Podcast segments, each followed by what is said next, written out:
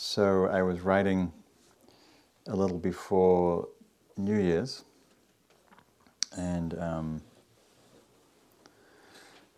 probably aware of the upcoming New Year, I wrote a poem about one's purpose and um, what it is that we're doing here. So I wanted to read it because it feels like it's uh, related to the theme of this evening, which is. Living with intention, but bringing a how to bring a loving presence to our experience uh, in the context of intention. So it's called purpose. It is easy to drift from one's true purpose, wandering in every direction except the one to which you are called, to walk alone in silence to discover the path you have been asked to find, to tend to the voice which is yours alone. Today, like every day, you are given the chance to listen, to take it. And the important question is will you accept the invitation? It is unlikely you will until every cell, every muscle, every dream begins screaming at you, tearing your hair out, making your body sick, doing anything to get you to listen. For it's never an easy road, rarely a simple choice, for it asks you be stripped bare of everything you know, of all that feels familiar, and of all that you counted on. But someday the pain, someday the pain of not following it is too much to bear. And the calling of this path is the stream that sings the loudest. It becomes impossible to resist the one that makes your heart soar above this troubled world. And you take your chance, realizing it's your only lifetime to a life that's truly yours.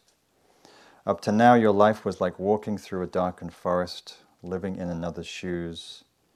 But as you listen to the call, you begin to see light shine through the trees.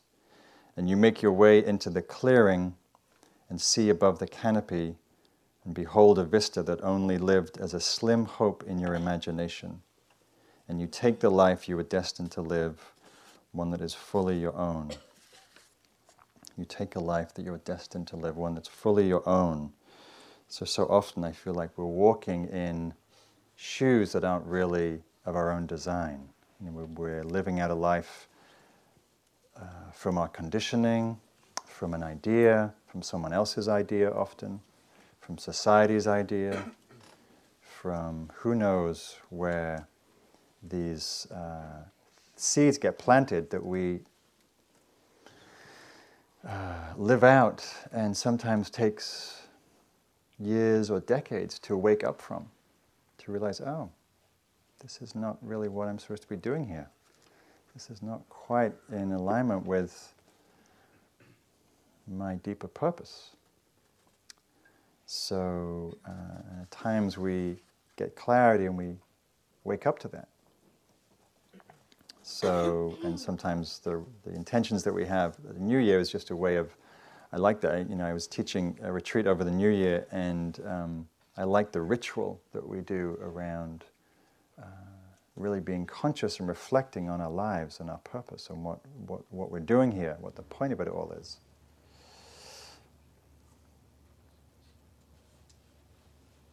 So, my intention this year um, was to uh, as much as I can to meet everything with as much love as I can, uh, which feels like a, a challenging intention. Maybe impossible, uh, but an interesting um, uh, aspiration to meet ev- whatever arises in my experience, in myself, in my life, in my world with as much kind presence as I can. So it might take me a few lifetimes to actually, you know, work on it, but that's the intention. Um, and the intention comes out of um, mm, a journey that I've been exploring. That's why I'm teaching this day on Saturday, the union of love and awareness. Um, of, of exploring how these the practices, the fields of awareness, mindfulness, and love and compassion uh, come together. That they're not separate things, they're not separate practices, even though we might teach them as separate practices. They're actually qualities that ultimately become imbued in our presence, in our heart filled presence. And we learn how to move through the world where uh, Uh, we bring a presence that's loving and kind and compassionate to ourselves and to others.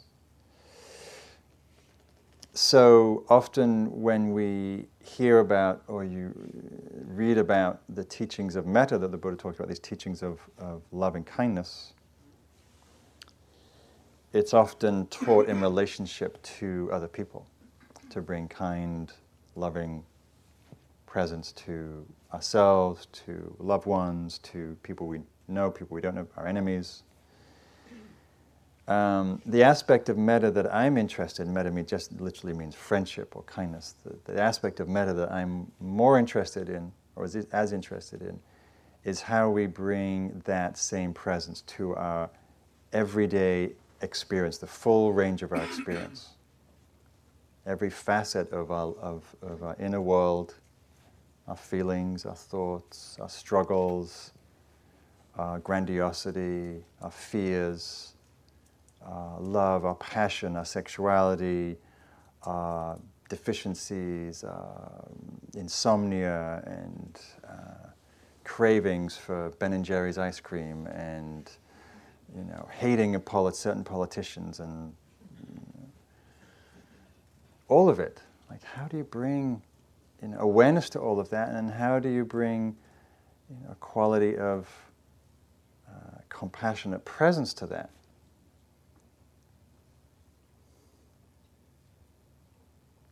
So as I was um, taking a leak at the break, um, as we say in England, uh, sorry for the graphic. Um, I had this this this memory pop up. It's funny how memories the memory I got memories a funny thing. So of this time, it was in actually it was just when I found I just actually I was on my way to my first vipassana retreat in India, and um, I was in Kathmandu, and I was going to take a side trip with friends. It was around Christmas from Kathmandu to Darjeeling. It was a I forget how long the bus ride was, 18 hour bus ride or 20 hour bus ride, something, know, and the roads were basically, you know, potholed roads, you know, with a little tarmac thrown over the holes. And um,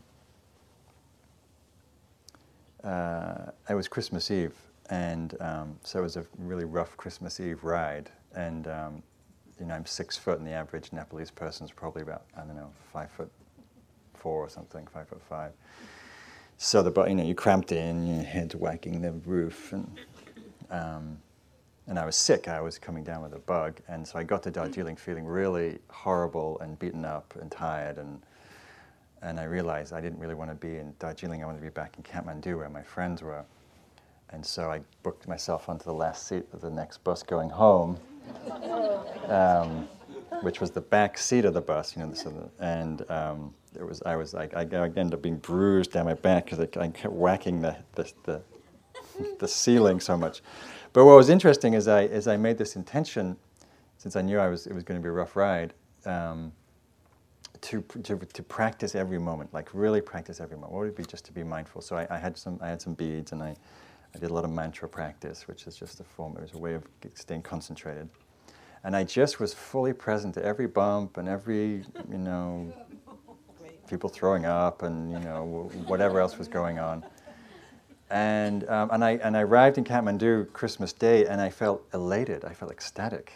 It was really quite a turn of events from arriving in Darjeeling haggard and so almost hungover and to, to arriving in Kathmandu with probably, you know, two nights of barely sleeping, but really because I'd made that intention to be present and to be to meet whatever's happening, that everything was slightly comical, as, as, it is when we turn our attention in that way, and the whole thing became amusing and um, I almost missed the bus because I was taking a pee, taking another leak, and you know the bus started driving off.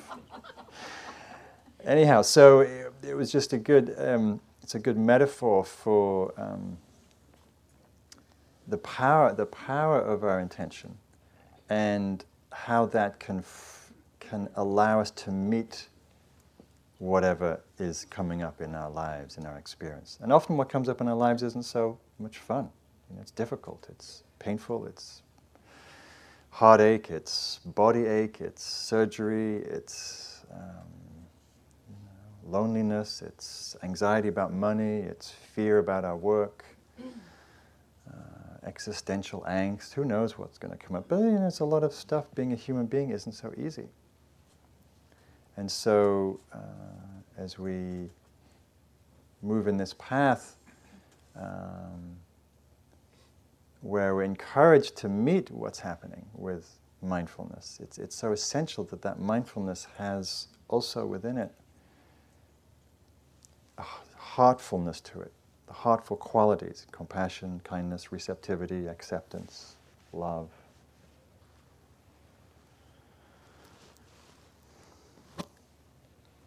Rumi says, Rumi writes, God said, Rumi, pay homage to everything that has helped you enter my arms. Pay homage to everything that has helped you enter my arms. There would not be one experience of my life, Rumi writes, not one thought, not one feeling, and not one act I would not bow to.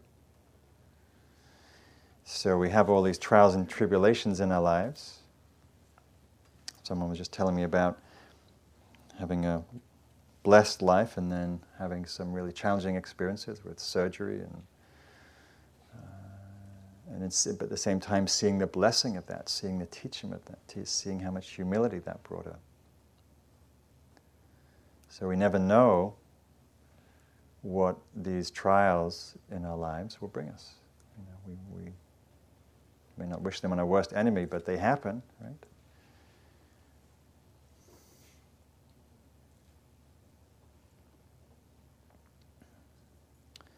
So, one of my favorite teachings from the sixth Zen patriarch, who was one of the founding fathers of Chinese Buddhism, um, Chan, uh, where uh, he writes, um, Do not think kindness and awareness are two separate things.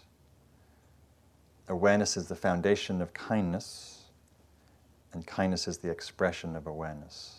Awareness is the foundation of kindness. Kindness is the expression of awareness. So we can't, you know, just reading some research, there's a lot of research happening right now about the heart and compassion and love and empathy. It's a big field of study in the neuropsych world. I was reading something by Dan Goleman how the the primary building block for empathy, and out of that compassion, is attention. Attention and mindfulness. Without attention, without presence, without self awareness, there's no way that we can have any sense of somebody else's experience. So the more we develop self awareness, that inevitably translates into an empathic resonance with another because we feel in our own experience what it's like to feel sad or lonely or fearful or angst ridden or whatever we feel. And so when we f- see that another, in another, we can let it in. If we have no self awareness, then someone's feeling something, there's no resonance, there's no uh, attunement possible. And then he says, when kindness is the expression of awareness. Out of that awareness, what comes forward is this movement of the heart.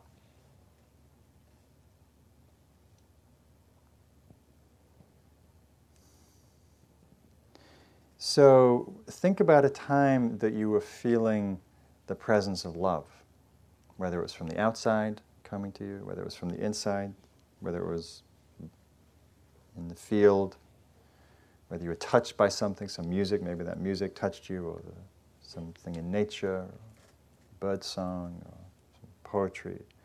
Let's just recall that sense, that feeling into that experience of love.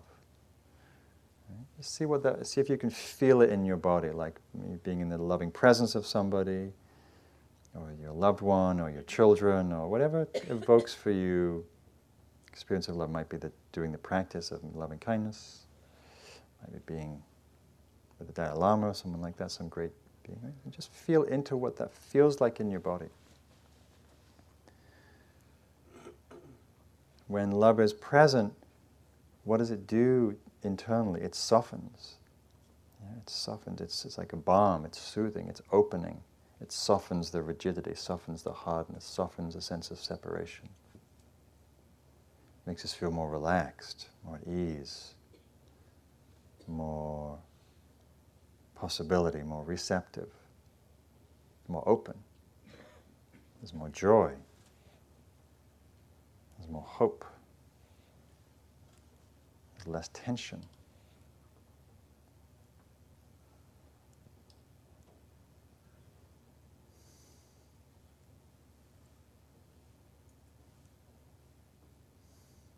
So maybe you can sense into how when that quality is present, present, when we meet our experience, there's a little more capacity to hold whatever it is especially if it's difficult, if it's fearful, if it's anxious, if it's challenging, and we have some quality of loving presence. Right? There's a softness, there's a warmth, there's a capacity to embrace. Yeah. So, um, in the Satipatthana Sutta, where the Buddha gives, gives his primary teachings about the vipassana practice, mindfulness practice, and he's instructing his monks and nuns to be aware of their bodies and their feelings and their emotions and their thoughts and their mind states and the, the body that ages, the body that gets sick, the body that dies, you know, the body that changes, paying attention to change, the unreliability of things. Many things are not so easy to be with. As you notice, just sitting for half an hour, it's not so easy just to simply be with ourselves. or to be with the tendencies of mind the greed, the hatred, the jealous, the fearful. So if there's no kindness with that, it's harder to stay settled in it. We kind of bounce out, or we look for something fun or juicy or more interesting or more easy to be with. Yeah? If we're at home, we're in the fridge, you know, we're in the freezer section, you know, for the ice cream or for the popcorn or the remote or the beer or you know whatever it is, whatever's easier than just oh I don't want to be with this, or I don't want to be with you know angst, you know stress or feeling unworthy or lonely. So, but as you know, when we when we refuse to be open to that, either in ourselves or another, we shut down, we check out It doesn't really work. It doesn't really actually bring more happiness. It actually brings, I don't know what it brings. It doesn't bring the happiness that we're looking for. It just brings distraction. We're temporarily distract, And then at some point we, we feel a little empty because we're avoiding what we really need to be with. The Buddha called, oh, another, another thing we, we might do is, is in the variations of what the Buddha calls the second dot. We, we have the dot of our human experience, feeling tired or grumpy or lonely or fearful. And then we have this, and we add to it something else that makes it more suffering. Like we judge ourselves. God, I can't believe you're lonely. You've got all these friends. What's your problem? Get over yourself. I can't believe, can't believe you're feeling sad. You've got you know this beautiful house. There's all these you know people dying in Darfur, and you're complaining about being sad. Like you know. So we get on our case. All of those you know, these things harden and tighten our attitude to ourselves. So, what would it be in your lives to have a more kind attention? A kind. How would it be for your the way you are with yourself in life to be uh, to be a stream of warmth or acceptance or kindness? You know, um, a friend of mine tells this great story of when she was watching the Dalai Lama in uh, in in in Times Square, not Times Square. Um, that would be fun seeing him in Times Square in uh, in the park, and um, and he's telling the story of how he's. You know, I'm sure you've heard this story, um, where he's telling the story of you know the, the, how challenging it was for him as a young boy to suddenly be given the throne and to be the king of Tibet and the head, you know, the head of the monastic order and uh, and then having to leave his country and hear about all his countrymen being you know, violated and killed and the monasteries being destroyed and hearing these tragic stories of torture and all that. So he gives this long story of how difficult his life's been. And he says, But I'm pretty happy. he gives a smile, laughs, I'm pretty happy. How is that? How is it that he's happy? How is it that he doesn't hate the people that have destroyed his country? Which would only create more misery in his own mind. Through practice, through practicing compassion, understanding, mindfulness, wisdom. So he refuses to let his own mind be tortured, even though his people are tortured.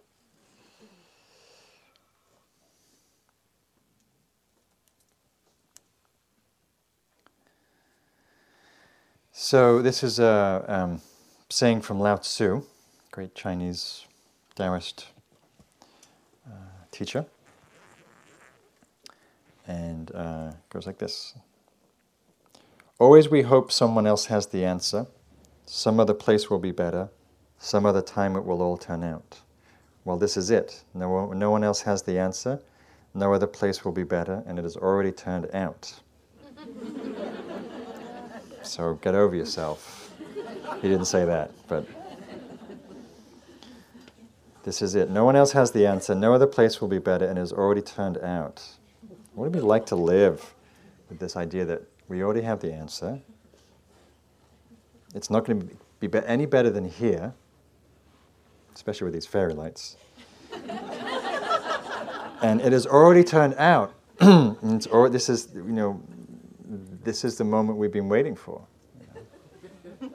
which to some of you will come as a massive disappointment. some of you might think it's a little better than you thought it was going to be, but mostly we mostly we're looking for something else, right? We're looking for some better experience somewhere. The ego mind can't help believe this is it. This is just can't be it. This is too depressing. Surely, it's got to be something more interesting, warmer, you know, sunnier, you know, bigger cookies. possible. I don't know if that's possible. and then he goes on to say, at the center of your being, you have the answer. You know who you are. You know what you want. There is no need to run from outside, no need to run outside for better seeing. The center of being, you have the answer. You know who you are, you know what you want. There is no need to run outside for better seeing, nor to peer from a window. Rather abide at the center of your being, for the more you leave it, the less you learn. So, this is sort of speaking to what I'm speaking about tonight. Rather abide at the center of your being, rather running outside, rather running away from yourself. Abide at the center of your being, for the more you leave here, the less you learn. The more you leave here, so we often think the answer is out there somewhere, right?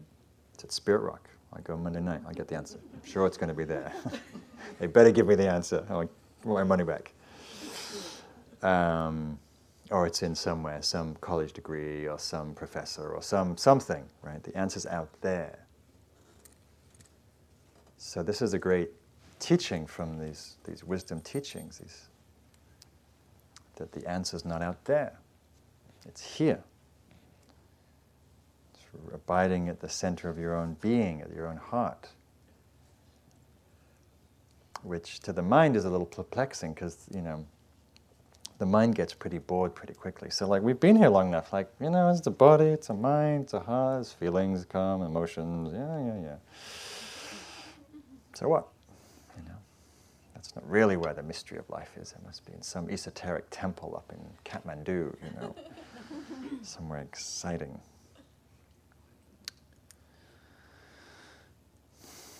So there's a great story uh, one of my first Vipassana teachers, um, Christopher Titmuss, used to tell a story. He was in a monastery in southern Thailand studying with this great teacher called Ajahn Dhammadharo. And um, was, ironically, his teaching was, about, was, was also focused in the heart. He was a, he was a Vipassana teacher, but you would, you would pay attention to your heart. Whatever happened, you would also register in your heart. Because in, in, in Buddhist psychology, the, the, the, mind is, is in the heart. The mind and the heart are one. So, we, so in our culture, we tend to think of the mind up here and the heart down here and to struggle to bring it down, the attention down. But in, in Buddhist psychology, the heart is here, which is interesting itself to reflect on and that the mind and the heart are one. You know, so for us, you know, so we, de- we develop these heart practices thinking they're separate from the mind, but it's really developing the same thing. So we just, you know, we're very split in some ways. Anyhow, so he tells a story of he was in, um, in this monastery, and this monk uh, uh, was sort of renowned monk. Um, and uh, basically spent the three years that, that, that, Christopher was at the monastery in his hut, his little kuti. Um, and uh, one day Christopher was invited in, and um, all around the room was all these teachings of the Buddha, different aspects of experience. Um, and basically, the, the, the point of him staying in the hut for three years was his teaching was that everything I need to learn is in, is in here. Like I don't need to go anywhere to find out the nature of truth, the nature of reality, the nature of consciousness, the nature of love. It's all right here. In this, as the Buddha said, this fathom long body, we can discover the nature of things. So that monk went on to um, uh, be the, um, he's um, the, uh, became the, um, I can't think of the Buddhist word, but the, the head monk of the, um, the, the, monastic order in, in, in Cambodia. He'd, by a stroke of fortune, missed the Holocaust in Cambodia, where he lost all of his family and all of his monk friends, and uh, so went back and took Buddhist teachings back to Cambodia after the genocide, and um, was renowned as a teacher of love, a teacher of compassion, a teacher of forgiveness. You know, even though the country had been through tremendous genocide, that what he taught was compassion and forgiveness.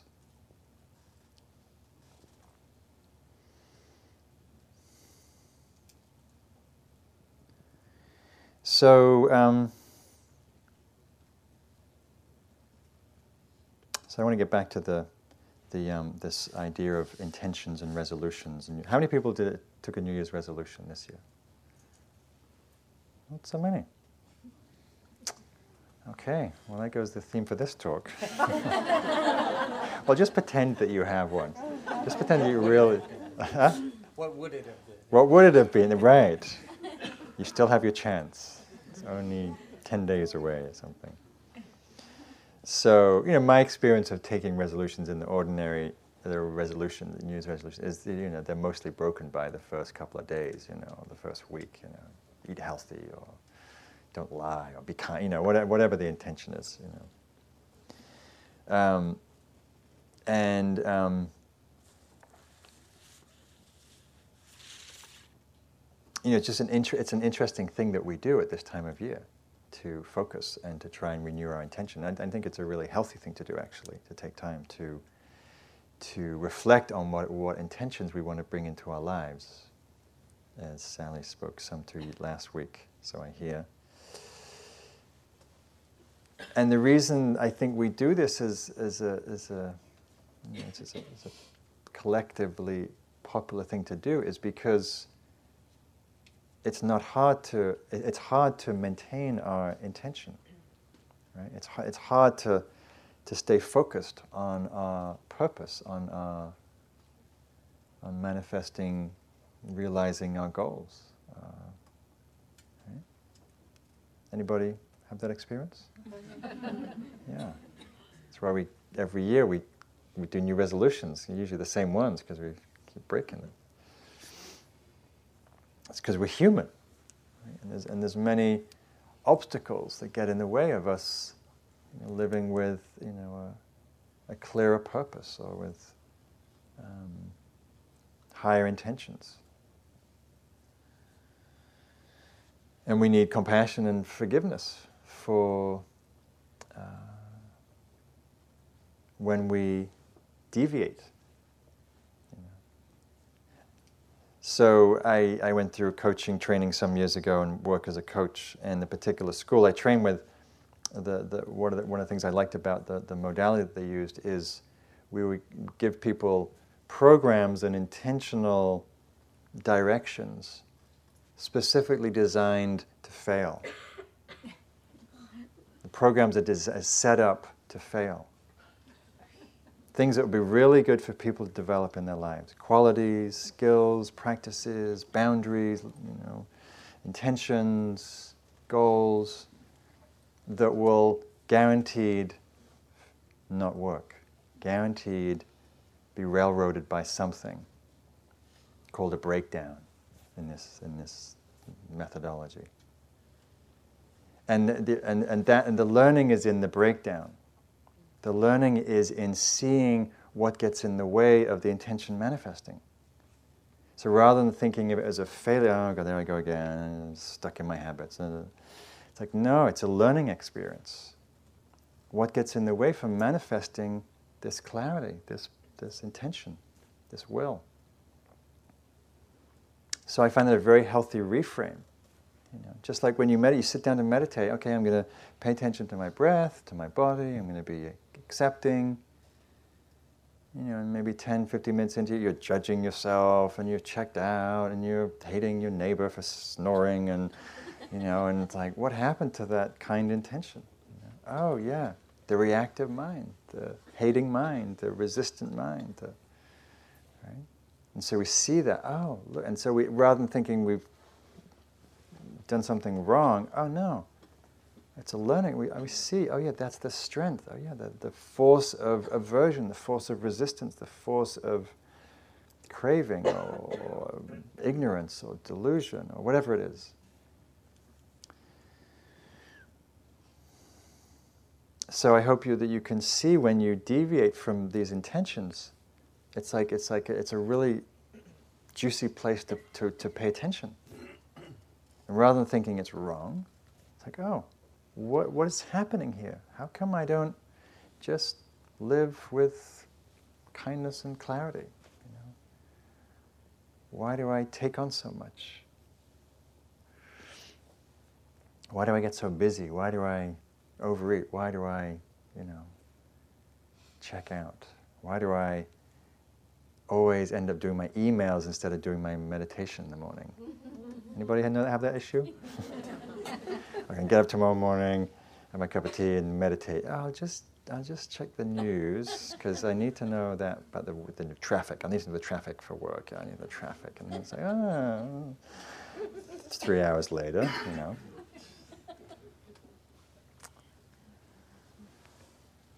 I know this because I'm, I'm, I'm a writer and I try to write in the morning. It's the most creative time for me. And it's a real practice. Just been, okay, no email, no web surfing, just get up and write.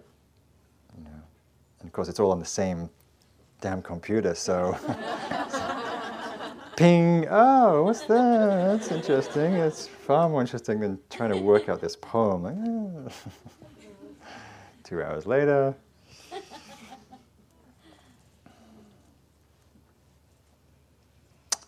So um, I like to read this uh, autobiography, which I've read before plenty, but it's a really good, um, I think it's a really good compassion teaching on our human nature. The autobiography in five short chapters by Portia Nelson. Chapter one I walk down the street, there is a deep hole in the sidewalk. I fall in, I am lost, I am helpless. It isn't my fault, it takes forever to find a way out to see where you find yourself in this story. It's five chapters. Chapter two. I walk down the same street, there's a deep hole in the sidewalk. I pretend I don't see it. I fall in again. I can't believe I'm in the same place, but it isn't my fault. It still takes a long time to get out. Chapter 3 I walk down the same street. There's a deep hole in the sidewalk. I see it, it's there. I still fall in. It's a habit. My eyes are open. I know where I am. It is my fault, and I get out immediately. Chapter 4 I walk down the same street. There is a deep hole in the sidewalk. I walk around it. Chapter 5 I walk down a different street.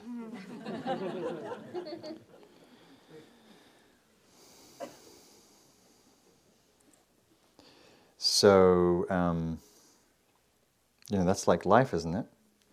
You know, walking down the street, our life's going in a nice and smooth, and then we fall in the same old hole.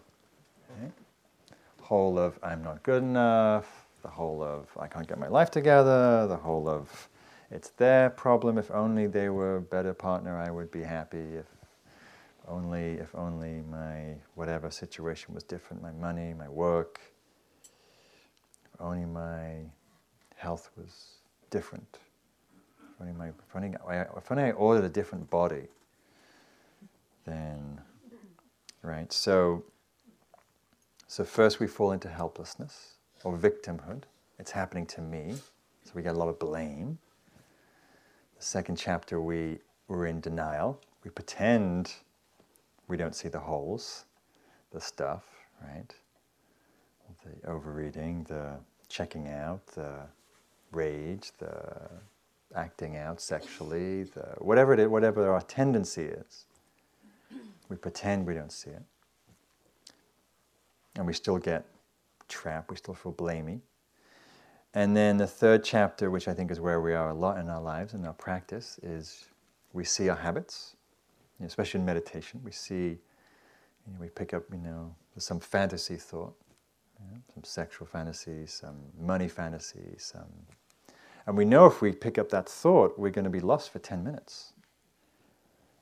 And go, no, no, I'm going to breathe in out, breathe in out. Breathe out. This is kind of boring. Uh, what about that? What about that job? I was. Yeah, it sounds like a really great job. I should apply for that job. You know, boom, 15 minutes for, you know, you know, Google Office. You know, and, uh, or whatever the fantasy is.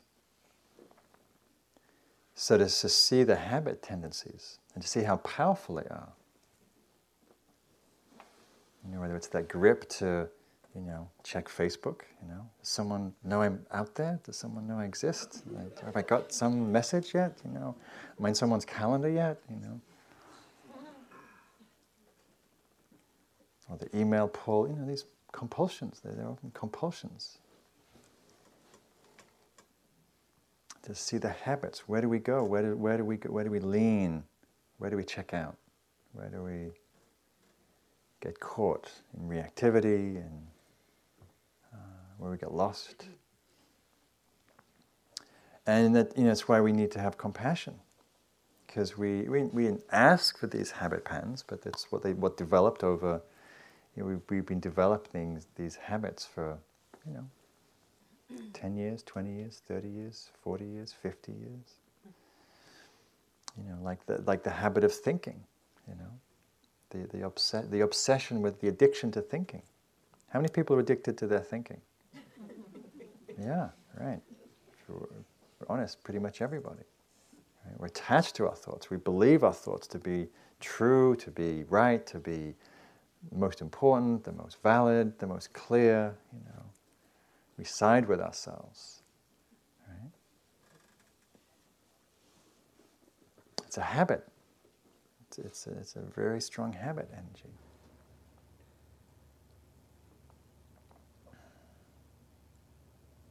And so to, to feel, rather than judge that, to see it clearly, to bring some compassion to that, those tendencies. You know, if we could stop acting out in ways that were harmful to us, we would. And sometimes we do. And then we fall back into the habit because it's a habit. And, and, and Buddha's practice, in some ways, is very behavioral, developing a lot of very simple behavioral practices that lead to happiness. Being mindful, being present, being aware, being kind, setting intention, doing various meditation practices. It's a behavior practices that's changing the neural pathways of the, of the brain. So we don't fall into the same reactive loops. So there's a Robert Bly poem that I like a lot called People Like Us. And um, he's speaking to um, uh, the humanness. You know, I, I feel like if there's one thing that this, I've been doing this practice for 25 years, it's one thing that's developed as a fruit of all that is having compassion for our humanness. Because we're all human, I think. Well, animals too, but we're all human. And we're all very human in that. And it's, and with, with our idiosyncrasies and our foibles and our habits and our delusions and and if we don't have compassion for all of that, it's kind of miserable. So, people like us. They are more like us all over the world. There are confused people who can't remember the name of their dog when they wake up, and people who love God but can't remember where He was when they went to sleep. It's all right. The world cleanses itself this way. A wrong number occurs to you in the middle of the night. You dial it, it rings just in time to save the house and the second story man gets the wrong address where the insomniac lives, and he's lonely, and they talk, and the thief goes back to college. Even in graduate school, you wander into the wrong classroom and hear great poems lovingly spoken by the wrong professor. And you find your soul, and greatness has a defender, and even in death, you're safe. There are people like us all over the world, those who are confused people who can't remember the name of their dog when they wake up. Anybody relate to that?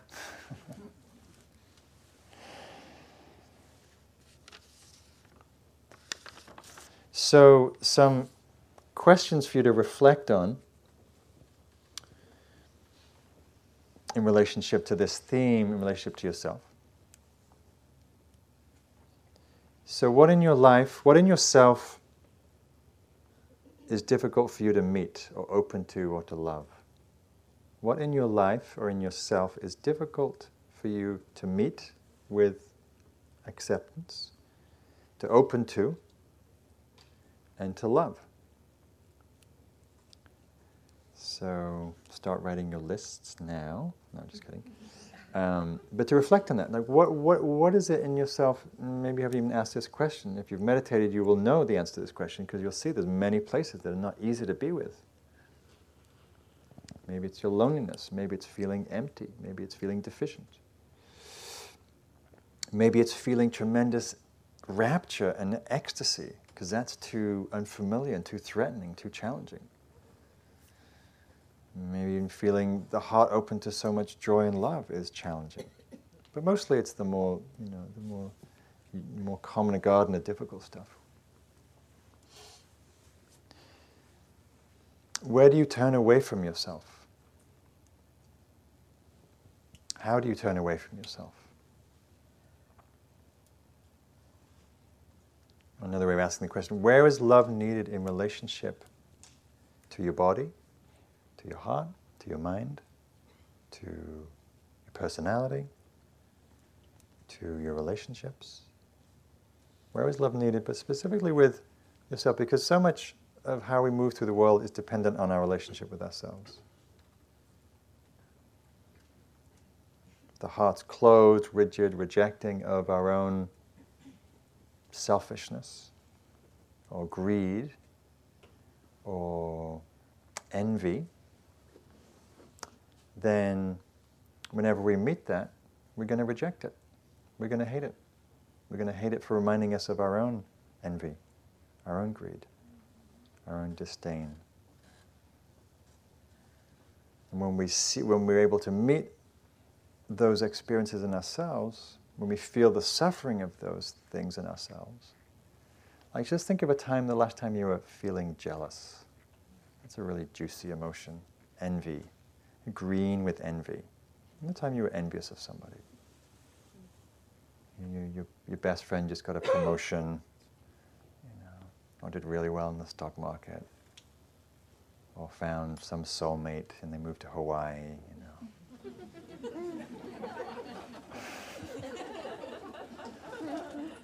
or, um, or just something simple, you know. Maybe somebody, your neighbor got a nice car that you can't afford to buy, you know, because you, you're broke.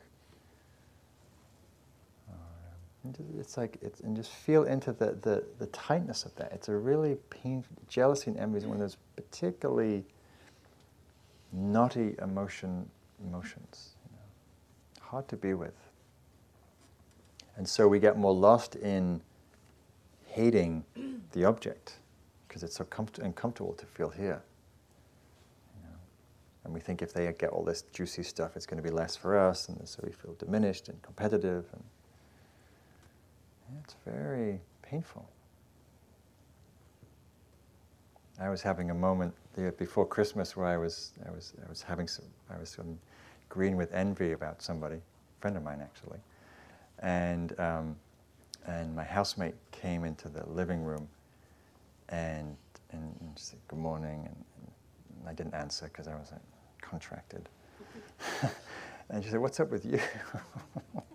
oh, nothing. I'm fine. Reading this thing about my friend. And, uh, then we talked later. She said, What was up with you? You were really in a cloud. I said, Yeah, I was really caught in envy. It was really painful. And, uh, you know, passed. And I, you know, to, to, you know, to, to, to, to, look, to ask, like, what, what is it in those moments that allows us to feel the suffering of it? Because you know, that's what allows the heart to open. It's like, oh, ow, this really hurts. This doesn't serve me at all to be envious. I'm the one this person's, you know, with their soulmate in Hawaii, and I'm kind of feeling, making myself more miserable. As opposed to feeling appreciation or gratitude or you know, happiness for them.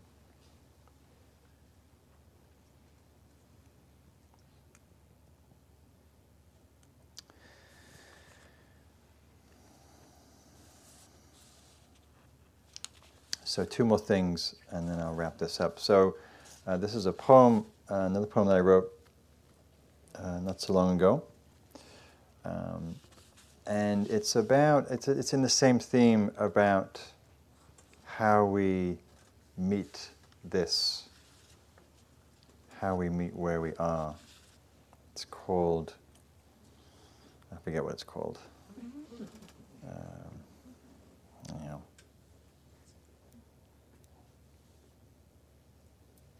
I think it's called running from here, or not running from here. Your only duty is to try not to run from here, from this. Even if the whole of loss burns deep into your soft belly, even if on awaking you feel the dread of walking into the day, raw, stripped bare, and it feels like the wind will finally pierce those empty places that lay open and exposed. At times in this life, you don't have a choice but to pick up where you left off, to make a cup of tea, to sit quietly in the garden of your creation, and take in the day to turn towards exactly where you are. You can always pretend, try putting on a face other than your own, try avoiding the whole damn thing, but that's a game that never worked and only burns a deeper hole inside the pocket of longing and makes the shell you've chosen to live in that much more empty. But when you surrender to embrace your loneliness or the starved parts of your being, and you touch the void that you've spent a lifetime running from with delicate hands of love, the way the evening fog envelops the solitary tree without flinching, pressing into and loving every gnarled crevice, every twisted branch, even the forgotten needles fall into the ground. This is the first step that begins the slow journey of completeness, keeps inviting you deeper into the roots of yourself, claiming your place that has always been waiting, that is always right here.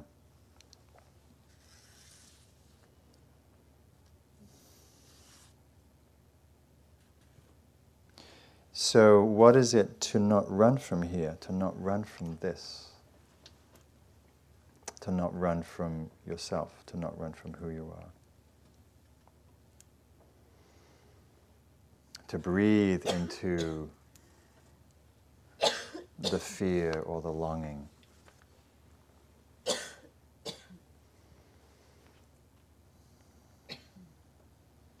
So right now, as you're sitting, you know, what is it to meet where you are? Whether you're tired, some of you are probably tired, end of a long day, bored, happy, sad, who knows? The whole range. Probably if we, we did it, we did it, you know, we just asked people to shout out whatever they're feeling. You know, we probably have a hundred different feelings in here. How do you meet this? Cramping in your back, peace, joy, interest, boredom, restlessness. So, lastly, what I want to speak to um, is to speak to a, a, deeper dimension of love and a deeper dimension of how um, this invitation to be present to ourselves, to, just as Lao Tzu was saying, to not run from ourselves, but to drop presence into this moment, where we are, who we are, where we are, is a doorway to what I call a non dual presence, a non dual understanding, where that quality of meeting is so full of uh, uh, an embracing, accepting, loving presence that there's not a sense of separation from that which we're attentive to, whether it's an, uh, whether there's a, a dissolving of the separation with ourselves or with another or with the world or with the situation.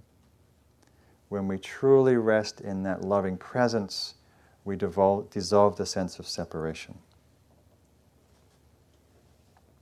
So the Buddha talks about in the, in the Loving Kindness Sutta about how the mother develops this, this unconditional love, this boundless love for her child, and in that way we bring that same quality to all of life. That quality in its, in its, in its fullest capacity is a non dual love, in that there's no sense of separation between mother and child or between self and other and self and world, which is profoundly peaceful. So, this is from Nisargadatta Maharaj. He puts it this way He says, When you doubt, when you know beyond all doubting that the same life flows through all that is, and you are that life. You will love all naturally and spontaneously. When you realize the depth and fullness of your love of yourself, you know that every living being and the entire universe are included in your affection. When you realize the depth and fullness of the love of yourself, you know that every living being and the entire universe are included in your affection. But when you look at anything as separate from you, you cannot love it because you're afraid of it. Alienation causes fear, and fear deepens alienation. Only self realization can penetrate that. So, this, this presence that I've been talking about, that we bring to ourselves in our experience, is the doorway to a much deeper quality of presence in the world, where we really feel that quality of union.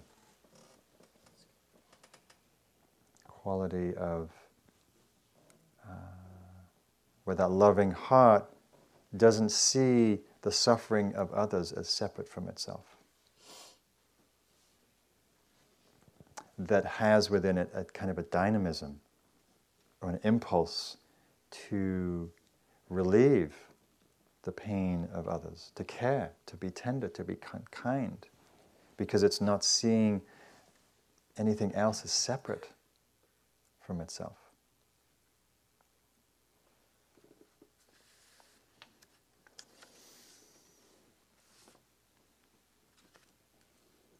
So maybe you've had moments of this where you feeling the presence of love. Maybe because you're in a new relationship and there's a lot of delight, there's a lot of joy, there's a lot of um,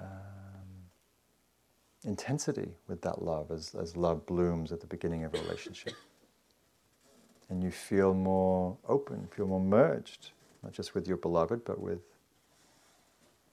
a lot of things. Or maybe you feel that in the depth of your love for your children, that, that, that unconditional, boundless quality. I feel a lot when I'm in nature. I feel loving presence from that's all around me, from the earth, from trees, from animals. Feel that loving presence within myself. And it's a very easy doorway for me to feel merged, non separate, to feel that union. And to bring that quality from that experience outwards into the world.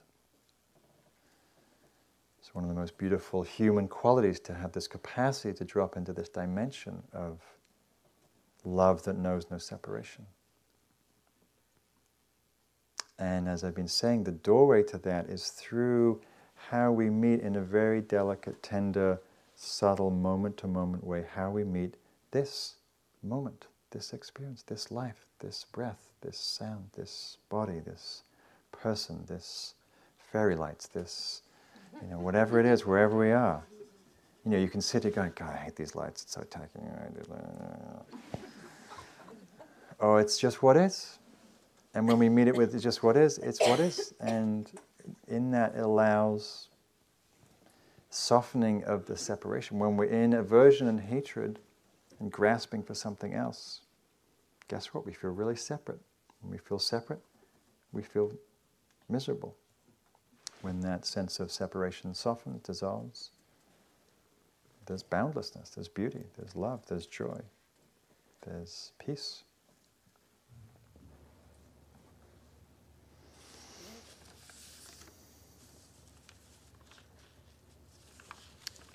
So I wish for you that you are able to fully embrace yourselves in the moment and whatever arises in the field of your experience. And when you don't, which will be inevitable, maybe in the next moment, or as you go out and someone's taken your shoes, or your, your carpool's already left be- without you, or you get stuck on traffic, or I don't know, you've lost your car keys, or who knows what will happen. Something, inevitably, very soon, or later, but you know, some point. How do you meet that? You know, and you notice so that the body is this great um, support, it's a great ally. It tells you when you've shifted into separation because it contracts. You feel the tightness in your belly and your throat, and your, heart covers over, and it's Oh, yeah, painful. Soften, relax, breathe. Ah.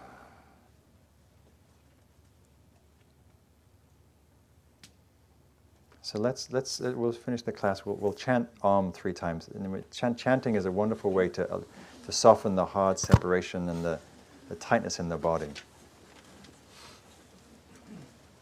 So breathing in.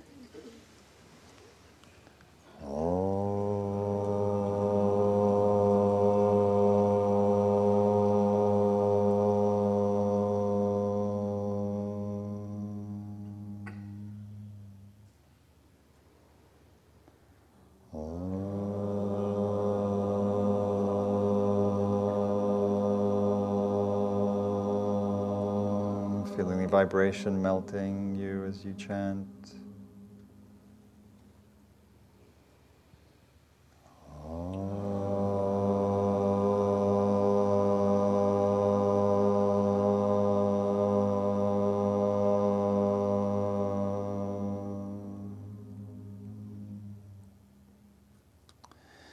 So thank you everybody for your attention and presence and go happily and safely and I'll be back here. Uh, James, I think, uh, who's here next week? Let me just tell you who's going to be here. Thank you. James will be here next week. Um, if you want more information about my work, I Thank you for listening. To learn how you can support the teachers and Dharma Seed, please visit dharmaseed.org slash donate.